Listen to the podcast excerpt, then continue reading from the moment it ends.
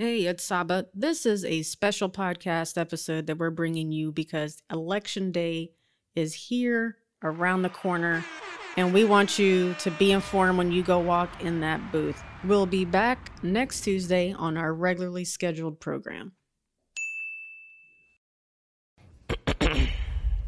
Ready? Born ready.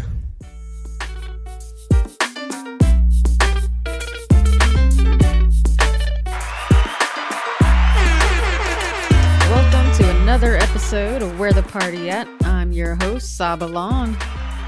Atlanta voters, Election Day is here, Tuesday, November 2nd. So, on the pod so far, we've given you a breakdown of the mayor's race, the city council president's race. We've released one on one interviews with these candidates. Now, let me say something. I've gotten some questions about why we haven't interviewed Kasim Reed yet. so, Mayor, if you're listening, I'd love to have you on the show. I uh, hope we can make this happen in the runoffs. We've reached out to the team, so hopefully that will happen in the runoff election. So, one thing we have not talked about so far is the Atlanta Board of Education race. Honestly, I'm a little, I feel a little guilty about this because as hot as the mayor's race is and what's happening at City Hall, really where we should be paying a lot of attention is across the street at the APS building, the Atlanta Public Schools building, because what happens there has an even greater impact on the city. So, why doesn't the school board get as much attention? You know, I, have asked myself this a lot and I actually have a lot of questions, as I'm sure you do too. So let's do a quick rundown of how many people are on the school board, what they're responsible for, and we'll go even a little bit deeper on why you should be paying attention to the school board election. So there are nine school board seats. Of the nine, six are district seats, three are citywide seats. There's a board chair and a vice chair, and that is decided uh, by the actual school board. In this election, every school board seat is either open or contested. Now, these school board members are responsible for things like approving policies that govern the district, approving the budget that is set forth by the superintendent, hiring and firing the superintendent. And so the board governs and the superintendent administers. So, how much is the budget for APS for this school year? 1.4 billion. Yes, with the B. Now, let's compare that to the City of Atlanta budget. So, the budget the City Council approved this summer. Now, remember, the mayor is the one who puts forth the budget, the City Council approves it. That budget, 710 million. So, again, why aren't we paying more attention to the school board when their budget is much bigger, much bigger. Another weird thing the salaries for the school board members. It's so low compared to the council. So at the beginning of 2022, the salary for the school board will jump from just over 15,000 to $22,500 for the year. Now, if you're the vice chair or the chair, you get a little bit more let me tell you the salary for the Atlanta City Council. In 2022, they're going to go from 60,000, just over 60,000, to $72,360. Right. You're thinking, what the heck? 22,500 to 72,360. Would we have different candidates running for the school board if the salaries weren't so uh, different? Uh, perhaps. Now, the city council is not a full time job technically, and neither is the school board. Um, but, you know, because of that salary increase that happens on the school, on the council side, I bet those council members are able to put a little bit more time into their work. And I wonder if that would also be the case for the school board. Now, let's talk about students and education outcomes. At APS, there are just over 50,000 students enrolled. Uh, about 73% of the student population is African American.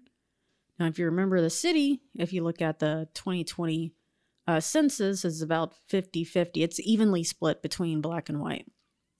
About 75% of the students qualify for free or reduced lunch. And by the way, I want to give APS and its uh, partners some props. Now, when the pandemic happened, if you think about the fact that 75 of those students, 75% of those students are on free or reduced lunch, what happened during the pandemic, right? How did they get breakfast and lunch when they would usually get it at the school? What APS did is they brought their partners together and they provided free breakfast and free lunch for students five days a week throughout the beginning of the pandemic, where it was completely shut down and everyone was working from home. That was a massive effort uh, and a real lifesaver for thousands of families. So props to APS for making that happen. This year, APS reached an all time high school graduation rate of 83.1%. Now, that, that's great news, but the reality is, Black and Latino students still aren't graduating at the same rates as their white peers. Another interesting point around this is Black students, and especially Black boys, are suspended at higher rates. Now, my understanding this is something that APS is actually working on, and the board in particular is working on this. So, the Annie EKC Foundation, and this is a nonprofit that has a huge presence in Atlanta, they did in 2019 an update to their Changing the Odds report. Now, this report really talks about just how pervasive inequality is between poor black residents and everyone else. And that include that everyone else includes wealthy black residents too. You know, since Atlanta's Wakanda and all. So the reality is third grade reading and math levels in this city are bad. Black kids are about 20% proficient in reading and math at the third grade level. Not okay. Now, I'm sure you heard the phrase they build prisons based on third grade reading levels. Now, I don't want to be a total Debbie Downer, so let me give you a quick plug. Uh, the Urban League of Great Atlanta, they started this program with APS called Race to Read uh, to tackle this problem to improve third grade reading levels. It's something that anyone can participate, and I encourage you listening today to go look up Race to Read and find a way to give back and support this program. Now, if we're worried about equity and access to good paying jobs today, knowing those stats, what the heck is it going to look like 10 years from now? Right? Every single policy that happens on the mayor and city council side, on that other side of Trinity Avenue, that impacts Atlanta students and their families. So, housing affordability. The house that that parent can afford determines where their child goes to school. A first time homebuyer program, that means that parent can keep their child in the same school cluster and not have to worry about moving them around when they're pressured by their landlord because the landlord wants to raise the rents. Transit access, being able to take the bus or the train to a job, saving money on car costs.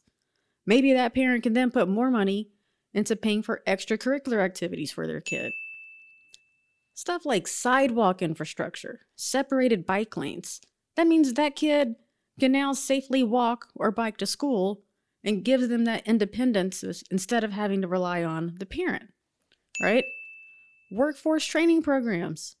That parent can go from a minimum wage job to a 15, 20, or even $30 job and a career, which gives them the ability to raise their families out of poverty.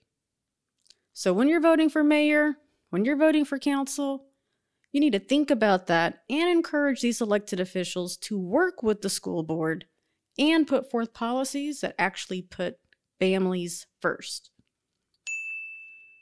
So, let me leave you with a few resources if you haven't had a chance to research the candidates. That includes the school board candidates. Now, first, I'm going to plug my organization because this is my podcast. It's called Atlanta Civic Circle. Uh, we did candidate Q&As with everyone running for school board, council, and mayor. It is the best nonpartisan resource out there. Another organization I'm going to plug that's done a lot of work in the education space in Atlanta, particularly around the elections, is Equity in Education Atlanta. It's a nonprofit advocacy group. They've solely focused on the school board. They've educated and endorsed a slate of school board candidates. So that means They didn't just say, hey, we're going to support you. They say, here's how to run an effective campaign. Here's how, when you get elected, here are the things that you need to do. So they weren't, you know, approaching, I'm interested in running for office and not having that relevant information. Now, over the runoff, we'll work to get interviews with the school board candidates so that you can hear directly from them. Again, a reminder election day is Tuesday, November 2nd. Polls are open from 7 a.m. to 7 p.m. If you don't know where you where to vote, go to this website mvp.sos.ga.gov. Or if you don't want to type in that website, just Google where to vote Atlanta, and I'm sure you'll be able to find your polling precinct. Yep. Now, as I sign off, I've got to lament about one thing voter turnout in this election is so low. About 31,000 people have voted so far. Now, how many people are registered to vote in Atlanta? More than 400,000. This is bad. So, in the last mayoral election, less than 100,000 people voted. If we might just be on track to do less than that in this election, unless there's a surge of people like you listening who go vote on election day. And the crazy thing about that is our city has grown so much in four years. So we have more voters, but fewer people participating. Now, another thing that grinds my gears of the folks who've already voted, 42% of them are 65 and older. So the 18 to 29 demographic just 5% of the total voters. 30 to 39%, less than 11% of the total voters. Where are y'all? What's up? Now, it's all good to protest and complain and, and fuss when things aren't going right. You should do that. Absolutely. But you also have to go vote. All politics is local. Yep. The person that's in local office today ends up being your next congressman or governor. Now, remember Congressman John Lewis, the conscience of the House? Guess what he did before he ran for Congress? He was a city council person. So make sure you go out there and vote. Vote for the kids, vote for the future of Atlanta. I'm Saba Long. Peace out.